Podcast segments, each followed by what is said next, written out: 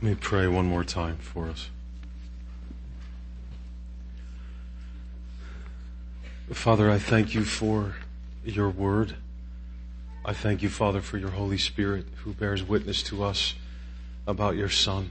Lord, may he be here this morning to help us believe. Lord, open your word to us. Show us the wonderful things that are here. God, reside in our hearts through your Son by your Spirit to teach us that these things are true. Father, that they matter. This is, this is not uh, Peter's personal thoughts for us or advice to us, but these are the very thoughts and words of you, the living God, that still ring as true as they were when they were first written. And so, Father, watch over us this morning. Watch over our spirits. Help us to be honest before this text. Father, be with me. Help me to preach. Father, help me to think clearly. Watch over every aspect of it, my tone, my content, my delivery, my focus. Lord, would you be glorified by overshadowing me in all these things for your name and for the hearts of everyone who is here. Enable them all to hear, Father. I ask this in the name of the Lord Jesus Christ. Amen. One of the things that keeps us grounded in this text and puts us in a more likely position to hear it is remembering the immediate context. Uh, those to whom it was first written. These elect exiles in Asia Minor were that in every sense of the word, right? They were beginning to experience trials and uh, persecution because they had found their salvation and hope in Jesus Christ. The cold shoulders, the separation, the displacement that was coming from that. And they probably, they, they weren't blind and the apostle Peter wasn't blind to the fact that state-sponsored persecution, this was local and personal, but state-sponsored persecution that would come from Caesar, that would come from the Romans was on the horizon. They understood that. They could see the writing on the wall that it was going to get worse. It was going to move from being uncomfortable for them to being deadly for them when we consider that, what they were going through, what they were about to go through, we might be tempted to think that Peter, taking all this time to call them to submission, was a little bit tone deaf, maybe. That focusing on the good that they were called to do, even while under persecution, under all these threats, was a little bit irrelevant. At least not urgent. Do you ever find yourself wondering, when you read the Word, in light of what's going on, in light of what you're seeing, do you ever find yourself wondering, maybe inside without saying it out loud, what was God thinking? Where was this coming from? Did he not know or understand what was going on? And I don't mean any disrespect by that. I just want us to be honest in front of the text this morning. I've come to believe, I think with all my heart that when I am tempted to think that God doesn't really understand, that whatever it is I'm going through that is making me think that is actually God's instrument in my life to pull me closer to Him, not to push me farther away from Him. Beloved, don't ever think, don't ever think that God is against you. That God is blind to what you're going through. That He's up there instead with His arms crossed, you know, saying to you, I don't care how you feel. This is what I expect from you. This is what I told you to do. Peter continues to press this calling to submission in our lives, the lives of believers in every phase of life. He doesn't let up on it. He's spoken directly to slaves so far, to the whole group so far. Now his instructions enter the living room. They enter the family. We have to keep our heads clear in this text because the temptation could be there to think, this is insane. This is just insane. That temptation is real. If we don't keep our eyes on who Jesus is, if we don't keep our eyes on who Jesus is, First Peter might seem so crazy to us that we'll end up ignoring it. That it won't be something we like to read or like to focus on. So as we head into chapter 3 now, I actually would like to start by reading again, just reading from chapter 2 to lead into this. I'm going to begin reading at chapter 2 verse 21 of 1 Peter. The text says, For to this you have been called, because Christ also suffered for you, leaving you an example so that you might follow in his steps. he committed no sin, neither was deceit found in his mouth. When he was reviled, he did not revile in return. When he suffered, he did not threaten, but continued entrusting himself to him who judges justly.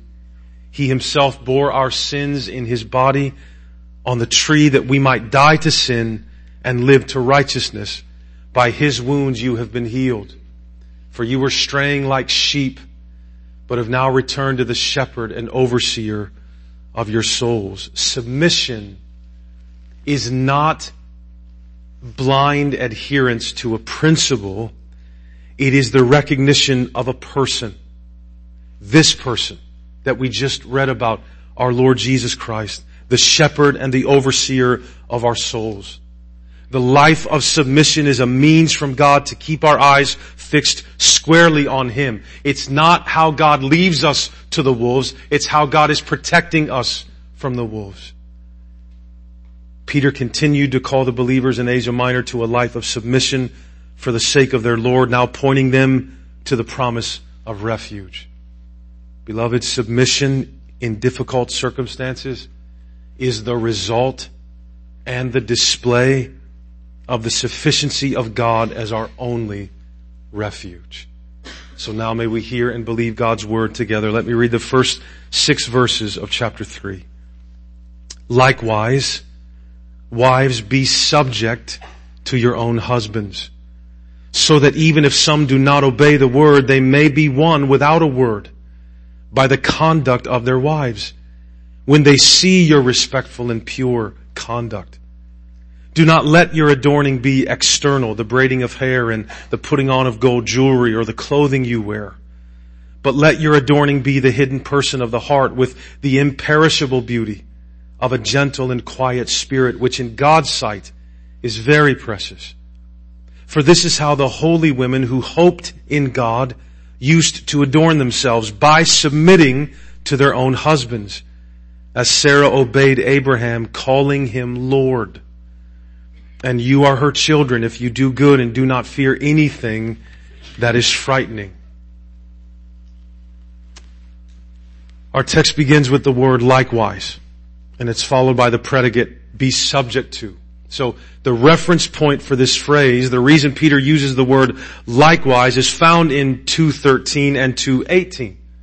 In other words, the, in the same way that we are called to be subject, we are all called to be subject for the Lord's sake, to every human institution and that slaves are called to be subject to their masters also in context for the Lord's sake. Christian wives are called to be subject to their own husbands likewise for the Lord's sake. There are markers all through chapter 3 that the, at least the first part that link this text to the one prior, 211 to 25. You see many of the same phrases. Be subject to, do good, imperishable, for to this you were called. All these same ideas. The, the word usage is so similar between two and three, between one, two, and three, really that um, we have to conclude the basis for the instructions is the same in both texts. The flow of thought is the same. Likewise here means for the same reason. So the call to be subject here comes to believing wives. So notice how Peter is moving from overall to personal. His focus now zeroes in on the home. Back in Ephesians, Paul is instructed by the Holy Spirit to call Christian wives to submit to their own husbands as to the Lord. Peter has been instructed by the Holy Spirit to call Christian wives to be subject to their own husbands for the Lord's sake, right? In context. That's why we see likewise. So here we are at this teaching again, right? The Bible's outdated, patriarchal, oppressive view of women. No. This is the Bible's instructions to wives so that their faith doesn't fail in the difficulties and trials of marriage. Notice the so that in verse 1. If, if this was an oppressive text, if this was a text that was threatening the value of women, the so that here would be followed by so that, something like, so that you know who's in charge. So that you remember your place, wives. But it isn't that. Instead, the so that here lines up directly with the same rationale from chapter 2. Being subject to things that are not worthy of being subjected to on their own displays the kind of hope that points onlookers to Jesus. We who once were not a people but are now God's people, we who once had not received mercy but have now received mercy are called to proclaim the excellencies of the one who did all of that for us. And wives have been dignified as individual recognized participants in that people.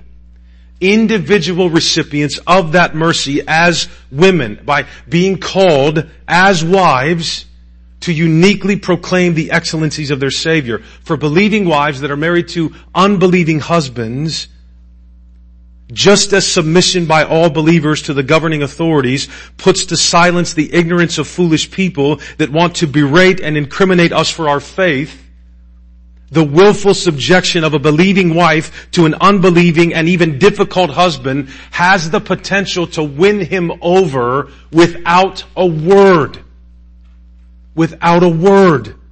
Could Peter be any more clear about the power of a hopeful life rather than a screaming and complaining and bitter life?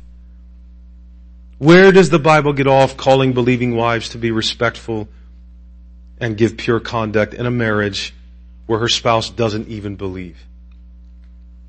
Right? It, it, the Bible gives us Jesus as our reference point. Beloved, sometimes faith is quiet. Sometimes Jesus is proclaimed by us keeping our mouths shut and entrusting our souls to God to tie up all the loose ends. It's very strange here to identify the purpose of God's people in the world to proclamation in chapter 2 verse 9 and then spend the next several paragraphs paragraphs telling us to keep our mouths shut. I, I, I maybe you've heard this statement. I don't really agree with this statement. I, I don't know if you've heard, but, heard it, but it's accredited to St. Francis of Assisi, but he probably didn't say this. Preach the gospel at all times. If necessary, use words. You ever heard that? You cannot preach the gospel without words. The gospel is a message of words. It is the very proclamation of divine truth. It is the summation of divine truth for the whole world. It's impossible to preach the gospel without words, but it is also extremely difficult, to say the least, to display the gospel without living hopeful lives. And the unique display of living hope is faithful submission, especially when it makes no sense. Christian wives. I do not envy you this command, whether your husband is a believer or not. And I'm sure, I'm, I'm, I'm sure, and I'm serious that for some wives, maybe when you read this, it isn't hard. Maybe you have a wonderful marriage and that is a blessing. Don't feel bad about that. That is a blessing. Maybe your husband is, is not hard to submit to or be subject to. I, I, I mean that with all my heart. Maybe when you read it, it's, it's fine and it's, good for you. Maybe you've been married for a long time and you've worked into a rhythm with one another and that's wonderful. That's wonderful. But this command here sounds a little more intense, I think, than um, submit did in Ephesians. There's something about those words, be subject to, or subject yourselves to, that's just a little heavier. And, and because we're all sinners and very few of us are are there yet, most wives, I think, most wives will read this command and think, you have got to be kidding me. You know, let's just, just be honest, that you read that you be subject to. I mean, imagine if, if you're, you're sitting in here this morning or, or you were there in Asia Minor and your husband is an unbeliever and you read that. Be subject to. And I know we press this a little bit in Colossians, but ladies, I don't want you this morning to throw everything down and shake your fist in God's face over this, thinking that He has no idea what kind of man you married, because if He did, He never would have commanded that. I want to dig a little deep this morning, women, f- for your sakes. And I know that coming from a man, you know, you ever think, oh well great, mansplaining again. I want to talk briefly, to be honest, about what this does not mean for the sake of just hopefully clearing up any confusion, but the bulk of the text, the purpose of the text is what the text does mean. Not what it doesn't, so we need to honor that. But just so we're clear, this does not mean if your unbelieving husband asks you to abandon your faith in Christ that you do it. It does not mean that if your husband asks you to sin, you should do it or have to do it. It does not mean that you must always agree with him and never present a differing view. It does not mean that if he's unfaithful to you, you're without any biblical recourse. It does not mean that if he abuses you or abandons you, that you have to remain quiet and accept his daily cruelty at all costs. It doesn't mean those things. And I, I don't know why Peter doesn't qualify this at all.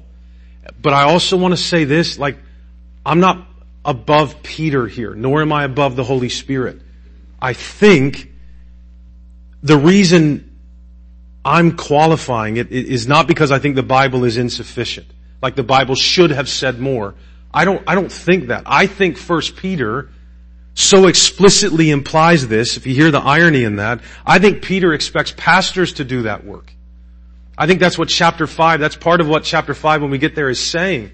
That Peter is saying to the shepherds, to the pastors, you make sure that your shepherding involves shepherding through these things. I think Peter knows I, I can't right except in this and except in this and except in this. We don't want the text to die uh, the death of a thousand qualifications. We, Peter can't, it, the letter would become a book if he says now, not here and not here and not here. I think Peter expects pastors, the shepherds, to do the work of explaining the full meaning of the text. So that would be the only reason why I would try to, it sounds like I'm qualifying the text. I don't want to qualify it. I just want to make sure we don't leave confused or, or, or misunderstanding or beaten down by the text. That's not what its function is. Uh, the Bible doesn't play those kinds of games with us. That, beloved, please understand that God is very aware that faith is hard. He's very aware of that. He's very aware of how the text can feel sometimes. Jesus is there. Jesus is in this passage. Please don't forget that. Believing wife, there's life in this text for you. There's life in this text for you. There's life here for all of us this morning. Look at verse 3 again. Let me read 3 and 4 again. He says, Do not let your adorning be external, the braiding of hair, the putting on of gold jewelry, or the clothing you wear. But let your adorning be the hidden person of the heart with the imperishable beauty of a gentle and quiet spirit, which in God's sight is very precious. The Holy Spirit inspired that modifier for the word precious. In God's sight, it's very precious. First of all, we need to be able to discern here that this is not a prohibition against makeup or jewelry or braiding your hair because if it is, it's also a prohibition that you would put on clothes. Right? And it's not that. It is not that. It is a prohibition, women, against finding your identity in your looks. How are you adorned? What makes you you? Now this, this is amazing. Because the Bible catches all this heat for being uh, oppressive against women. Beloved, the culture we live in now the hyper feminized culture is the most oppressive thing against women that has ever existed. The days we live in now. It's, it's what hangs in the air of this culture. This culture demands and screams at women all day and all night in magazines and movies and TV shows that this is beautiful, this is ugly, if you don't look like this, if you don't wear this, if you don't act like this, if you don't value this, then you're substandard and you're ugly or you're not a real woman. While Jesus Christ sets women free from finding their identity in their looks or their political views. Jesus is the only man that has ever existed that actually purely vows, values women for what is inside of them and not for their exterior. And Jesus is the only man that actually purely looks at you all the time as a person made in the image of God and not as a thing that has to be shunned because it might make him lust either. Oh, how subtle, beloved the misogynistic evil of legalism. It started in the Garden of Eden when Adam had the audacity to blame God for his sin. This woman, I was fine. I can name animals on my own. This woman, you gave me, you did this to me, God. Men, don't blame our inability to control our desires on the shape or clothing of women. God did not make a mistake in the way He created the female body. We are corrupt inside. What God made is very good. It is our own hearts that corrupt our desires. Yes, absolutely, there is an implication here for modesty. But modesty is not there because there is something wrong or inherently sinful or dangerous about the female body. Modesty is there because God also made women in His own image and their bodies are not trophies for men to enjoy. Ladies, grasp the dignity God has given to you. That in His sight, believing wife, no matter what your husband might think of you, no matter how he might treat you, in God's sight, in God's sight, you are chosen and precious. You are not a slave to what the culture says you must look like. Your value is not found in your appearance and you are not required to be beautiful in the eyes of the world. Know what the world is before you stake your life on making it like you. Know what it is don't think, for example, that the same world that is so brutal and evil as to justify the butchering of unborn children has any grasp at all on what it is to be beautiful. Only Jesus, I'll say it again, I stand behind it, only Jesus truly, purely values women. You know, that, that, that's why while the Pharisees and self-righteous mumbled while that woman was washing Jesus' feet with her hair. Do you remember that? You know that Jesus was the only man that has ever truly valued women because when she did that, he didn't have to blush. He didn't tell her to quit it because it might look bad. He was probably one of the first men in that woman's life that saw her as a person and not an object.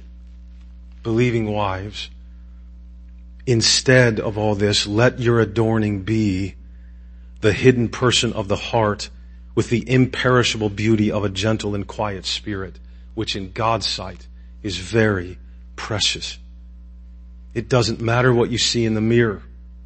It doesn't matter what the world tells you is beautiful. It doesn't matter what the world tells you is strong. God sees you. And believing wife, you are a member of a chosen race.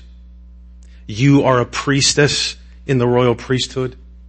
You are a citizen of the holy nation. You are a person for God's own possession. You have been called to proclaim the excellencies of your Savior. You are a full citizen. Look to Christ and stop looking in the mirror or listening to your peers or listening to actresses or listening to the media to know who you are. What is beautiful to God has nothing to do with your appearance. What is beautiful and precious to God is when you find in Him something of so much worth that you don't lose faith in Him when life is hard. Listen, I, the culture, all, all, all of the same things can be said in, in the same way for men. The text is addressing women right now, so that, that's what we're doing. But the same culture that has created this problem of image and beauty and all this, and strength and character, is insufficient to now fix it. The culture can't save anybody. And we're a part of culture, we're in it. It's not my point. But it can't save anyone. It can't give what it promises. Only the gospel can do that. Only the gospel can give what it promises. So, the answer to the world's pressure on you is not to become, to, to yeah, I am beautiful. I am beautiful. And now everyone else has to recognize my beauty too, even if I don't look how they want me to look, even if I'm not how they want me to be. No, no, no. This is not self-affirmation. That's not what's happening here. This is way better than that. These commands have nothing to do with how other people see you, nor does it have anything to do with how you see yourself. That's the whole point. This is the clarification for, it's such a gift of mercy of what God finds beautiful. That's what's happening here. Not what we find beautiful, what God finds beautiful. And in God's sight, to Him you are chosen and precious. There is no guarantee in the Bible that you will be chosen and precious to anyone else. So trying to find your hope in convincing everyone else that what you think of yourself is true is a dead end street. It doesn't matter. Believing wife, believing women, God has validated you he has accepted you. Notice that this is meant to result in a peaceful demeanor, not a frantic or demanding one in verse 4. The culture will tell you that the way to establishing your femininity is to scream about it. Or don't shave your armpits or something. I,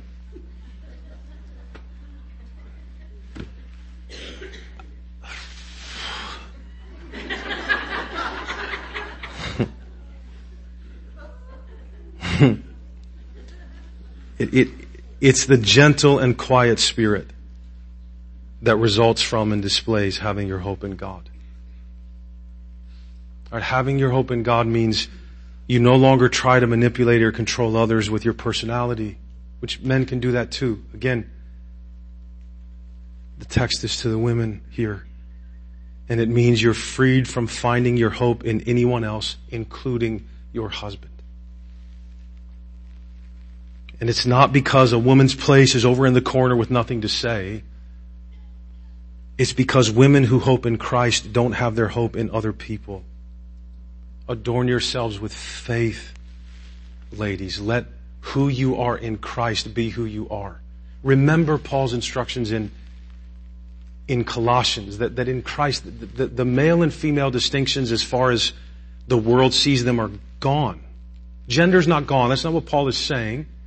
But like the, the hope is not, I am a woman. No, no, no, no, no. No. The hope is Jesus is Jesus. That's the hope. That's the rock. The minute, even in the name of faith, that you get turned inward to look to yourself for identity and meaning and hope, you're hearing a false gospel.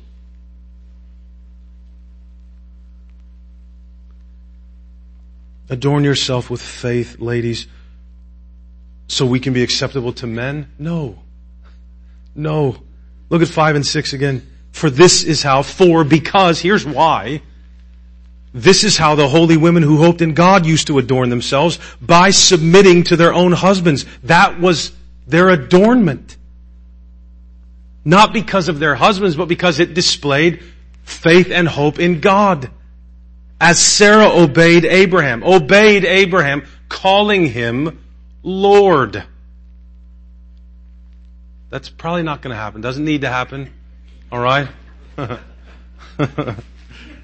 and you are her children if you do good and do not fear anything that is frightening. When Jesus comes, marriage ends. So it's not forever. Marriage is not forever. So ladies, you are not going to be defined for eternity in what really lasts by your husband or by your personality or by your looks. What makes you beautiful in the sight of the one who made you is when you look like his son. And that has nothing to do with your outward appearance in 223, right? God finds beauty in faith. That's what is pleasing to him. It has always been pleasing to him when in the midst of the difficulties of marriage to a fallen man, you continue entrusting yourself to the one who judges justly, who judges with right judgment and not by appearances. Do you, as, as we move through, do you see that subjection to something or someone is never about the immediate object of it? It's never for the sake of what you're subjecting to. It's for the Lord's sake, every time. Subjection is never about its immediate object. Subjection is about what it displays of the worth of where and in whom you have placed your hope. That's the point of subjection. You want to know what's amazing here, ladies? Do you know when precisely, if you want to get technical, that Sarah called Abraham Lord? Do you know what she was doing when she said that? She was laughing.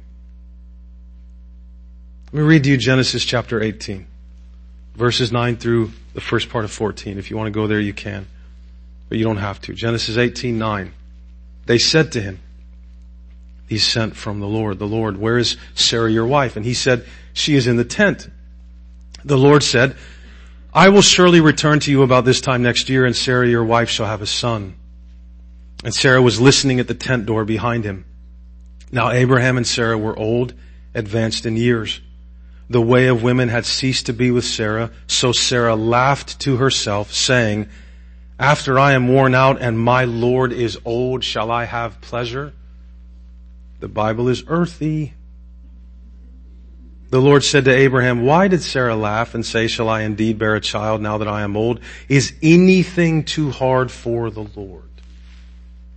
Sarah is not brought up as an example for you believing wives because she was this mousy little woman who knelt at the feet of Abraham and kissed them every day. She's brought up to you as an example because when God's word came to her, she felt the same hesitation maybe that you might feel reading the words of Peter that come from God here. And she laughed, but ultimately she said, okay. Okay. Crazy that they could have a baby in their 90s? Yeah. Yeah. Crazy that you can endure with faithful living hope in a difficult marriage, obeying God's word to be subject to even an unbelieving husband? Yeah. Yeah, that's crazy, but you remember, ladies, what is in that text. Is anything too hard for the Lord? Is anything impossible for Him?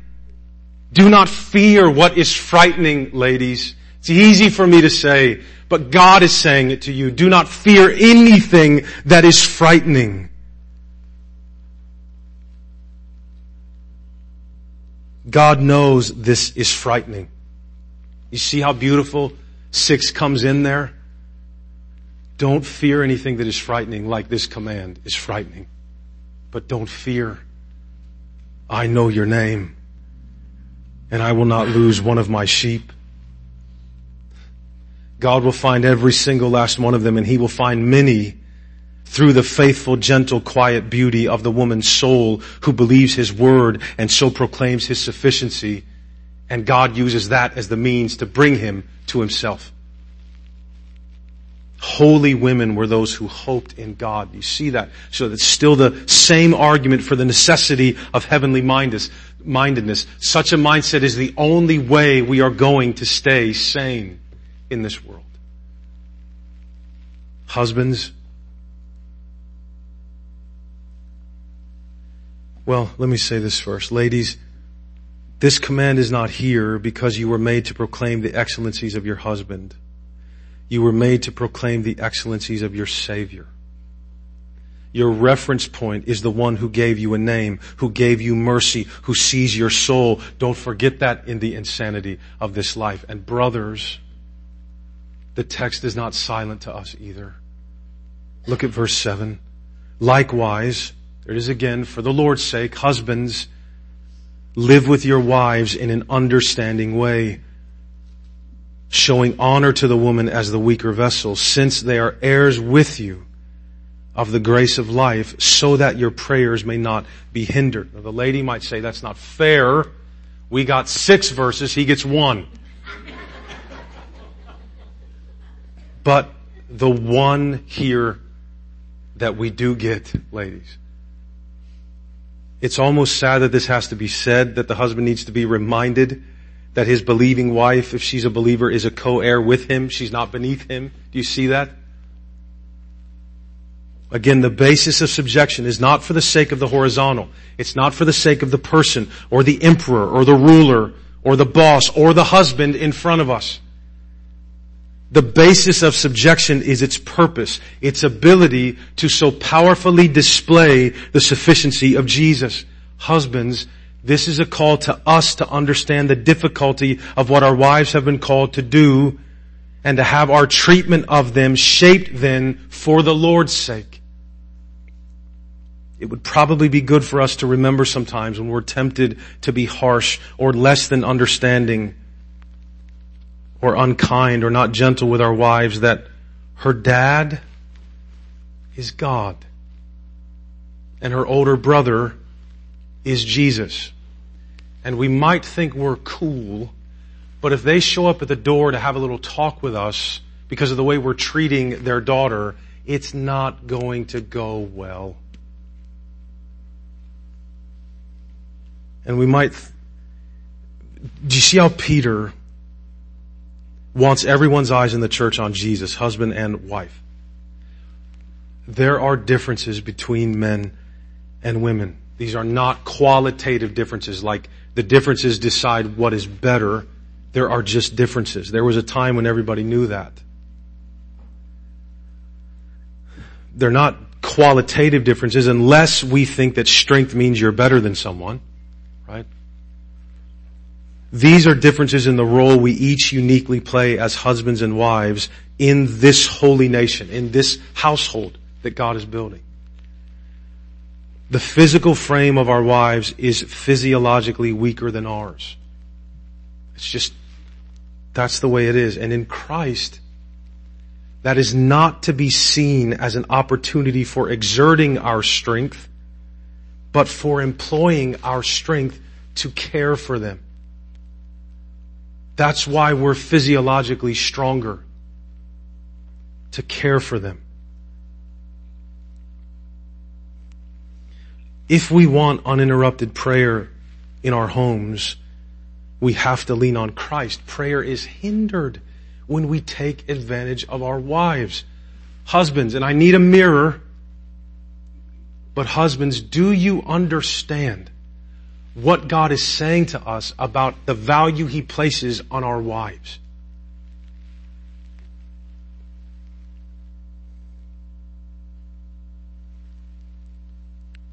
Because in God's sight, the woman who lives with hope in Him is very precious. God has called us likewise for His sake to treat them that way. Do we realize that? We, we, you, we don't get to belittle her because maybe she gains weight after giving birth. We don't belittle her by comparing her to the fake and contrived nonsense we see all around us. God is not measuring her like we might be tempted to measure her, so treat her accordingly, brothers. And I know there's more to say here on our end. You know, it, it, again, it, it's not, it's not that God is saying that men are hard to deal with and women are easy to deal with. That's not the point of the text. It's not true. Everybody, male or female, can be extremely difficult to deal with, especially to live with. The point of the text here is that we are called to care for them. The way we treat her in light of how God sees her and calls her and what he calls her. Now listen how Peter summarizes all his thoughts here. Look at 8 through 12. Finally, all of you. So he brings everybody in. Have unity of mind, sympathy, brotherly love, a tender heart, and a humble mind. Do not repay evil for evil or reviling for reviling. Let's remember at the end of chapter 2, remember Christ but on the contrary, bless, for to this you were called, that you may obtain a blessing. For whoever desires to love life and see good days, let him keep his tongue from evil and his lips from speaking deceit. Let him turn away from evil and do good. Let him seek peace and pursue it. For the eyes of the Lord are on the righteous and his ears are open to their prayer. But the face of the Lord is against those who do evil. Imagine for a moment the oasis that the body of Christ, the church would be for all of us in this world if we sought the grace of our God to submit to verses 8 and 9. Imagine what this would be like if we all bowed before verses 8 and 9. God seems to believe that He is such a fountain of hope for us that we can really let go of everything in this world and treat people way better than they deserve because that's precisely how He has treated us. The Bible even commands sympathy for one another. That would go really far sometimes. Sympathy for one another. Tender hearts. You know what Peter is saying? Just give each other a break sometimes. Not every offense is worth parting over. Not every offense is worth holding on to for 50 years. Sometimes our emotions get the best of us and we make mistakes. Sometimes we don't see as clearly as we need to see. We just need to understand each other a little bit. Tender hearts. Just, it's hard out there. The wind is cold, literally now. Moms and dads, parents, why are we so hard on each other? None of us has cornered the market on raising kids. But let another parent raise a kid a way we don't agree with, and man, they are anathema. Just, just give each other a break. I'm not saying alleviate responsibility, or when something is wrong, that, that means you don't confront it. I'm just saying not everything, not everything is worth fighting over. And I know right now everyone probably hears that as, that's right, be more nice to me, man. Forgive me more. You forgive me more. You love me more. You give me sympathy. You be tenderhearted to me. No, the text comes to everybody. Sometimes we're not that easy to be nice to. So give the people struggling with being nice to you a little bit of a break too, because maybe you're really difficult. You know, it's possible. We live to the contrary. That's Peter's word of what is natural, because we're here to display Jesus. We see another phrase from chapter 2 here, for to this you were called. This is what it means to look like Jesus here. So we need Jesus, and that's exactly where Peter takes us. He quotes Psalm 34 as the motivation for obtaining the blessing that results from faithfulness to these things we need to remember here once again that under the inspiration of the Holy Spirit, Peter believes the Old Testament prophets were serving this new people, the church, of which these exiles were a part. And so his quotation here allows us, even requires us to see Psalm 34 as a whole, ultimately written to the church. When New Testament authors cite a passage, they're wanting the reader to go to that passage and read the whole thing. They're reminding them of something somewhere else. So let me read Psalm 34 to you this morning as we close. I will bless the Lord at all times. His praise shall continually be in my mouth. My soul makes its boast in the Lord. Let the humble hear and be glad. Oh, magnify the Lord with me and let us exalt his name together. I sought the Lord and he answered me and delivered me from all my fears. Those who look to him are radiant and their faces shall never be ashamed. You see that heavenly mindedness there? The poor man cried, this poor man cried and the Lord heard him and saved him out of all his troubles. The angel of the Lord encamps around those who fear him, those who are crazy enough to be subject to horizontal things in this world and delivers them. Oh, taste and see that the Lord is good. Blessed is the man who takes refuge in him. Oh, fear the Lord, you his saints, for those who fear him have no lack. The young lions suffer want and hunger, but those who seek the Lord lack no good thing. Come, O children, listen to me. I will teach you the fear of the Lord. What man is there who desires life and loves many days that he may see good? Keep your tongue from evil and your lips from speaking deceit. Turn away from evil and do good. Seek peace and pursue it. The eyes of the Lord are toward the righteous and his ears toward their cry. The face of the Lord is against those who do evil to cut off the memory of them from the earth. When the righteous cry for help, the Lord hears and delivers them out of all their troubles. Now you know when you are in 2, 4 through 10, this is you. You are righteous in Christ. Cry for help. The Lord is near to the brokenhearted and saves the crushed in spirit. Many are the afflictions of the righteous, but the Lord delivers him out of them all. He keeps all his bones. Not one of them is broken. Affliction will slay the wicked and those who hate the righteous will be condemned. The Lord redeems the life of his servants. None of those who take refuge in him will be condemned. Oh beloved, God has his eye on you this morning. Many are the afflictions of the righteous. Many are the beatings we will take in this world for having our hope fixed in another one, but the Lord will deliver us out of them all. Submission in difficult circumstances is the result and display of the sufficiency of God as our only refuge. You and I will take a few steps forward and then a few steps back over and over again all our lives. Wives may often submit and then they'll not be able to do it. Not even necessarily because of situations where they shouldn't, but even when they should, they won't always be able to do it. Husbands may often treat their wives in an understanding way. Husbands may try to keep everyone in the family focused on the truth, but then there will be days that they falter and they treat their wives and families poorly. So when the text meets us with commands that we may genuinely desire to do our best to keep, but know deep down inside that we aren't up to the task, at least not all the time, where are we going to go? We go to our refuge. We go where we always go.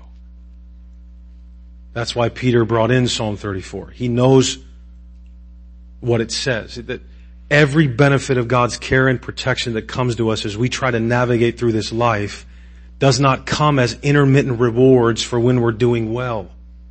It's not the way it works. We have God Himself as our refuge, as totally for us at all times, forever because of 1 Peter 2, 22 to 25, because of Jesus and what He has done. Jesus always submitted to the Father. Jesus never tried to deceive anyone. He never used His place of ultimate authority as a club to beat others over the head with. He did not threaten. He did not lash out. Even though he was threatened, even though he was treated poorly enough to justify taking revenge, he never did it. He fixed his eyes on his Father and never wavered from it, even when he was in the dark night of the soul. And beloved, because of this, because of Jesus, God is our refuge, especially when we faltered. 2, 4 through 10 was already spoken over all of us who believe or will believe. We have been shown mercy. Jesus has forgiven us of our sins to satisfy God's justice and Jesus has given us His righteousness as a gift to satisfy God's righteous requirements. God isn't telling us here how we earn our salvation. He's telling us the kind of freedom we have to follow Him in this world because our names are already written down in heaven and not a horrible husband or a horrible wife or anyone else in all creation can erase our names or separate us from His love. Hopeful lives are the result of what Jesus has done for us, and they display what Jesus has done for us. The Lord redeems the life of His servants. None of those who take refuge in Him will be condemned. So this morning as June comes, we sing this last song together and have a time of invitation. Almighty God stands ready and able this morning to gladly receive all who come to Him by grace through faith. Lay your burdens down Repent of all your sins. Repent of your rebellion against Him. Repent of your insistence on doing things your own way. He will not turn you away. Come to Him and find refuge. Come to Him and be saved. Let's pray. Father, I thank you for your word. I thank you, God, for its perfection, its wholeness, Father, its power. Lord, I praise you for providing it for us, your people, that we might know you because it reveals your son to us, our savior. And so Lord, I pray now as believers and unbelievers alike consider now in this moment what this text has said. May the one who already believes find their refuge in you as they struggle. May the one who does not believe find their refuge in you for salvation. Father, may both find their refuge in you for salvation, and may both find you as their only refuge. I ask and pray this in the name of the Lord Jesus Christ. Amen.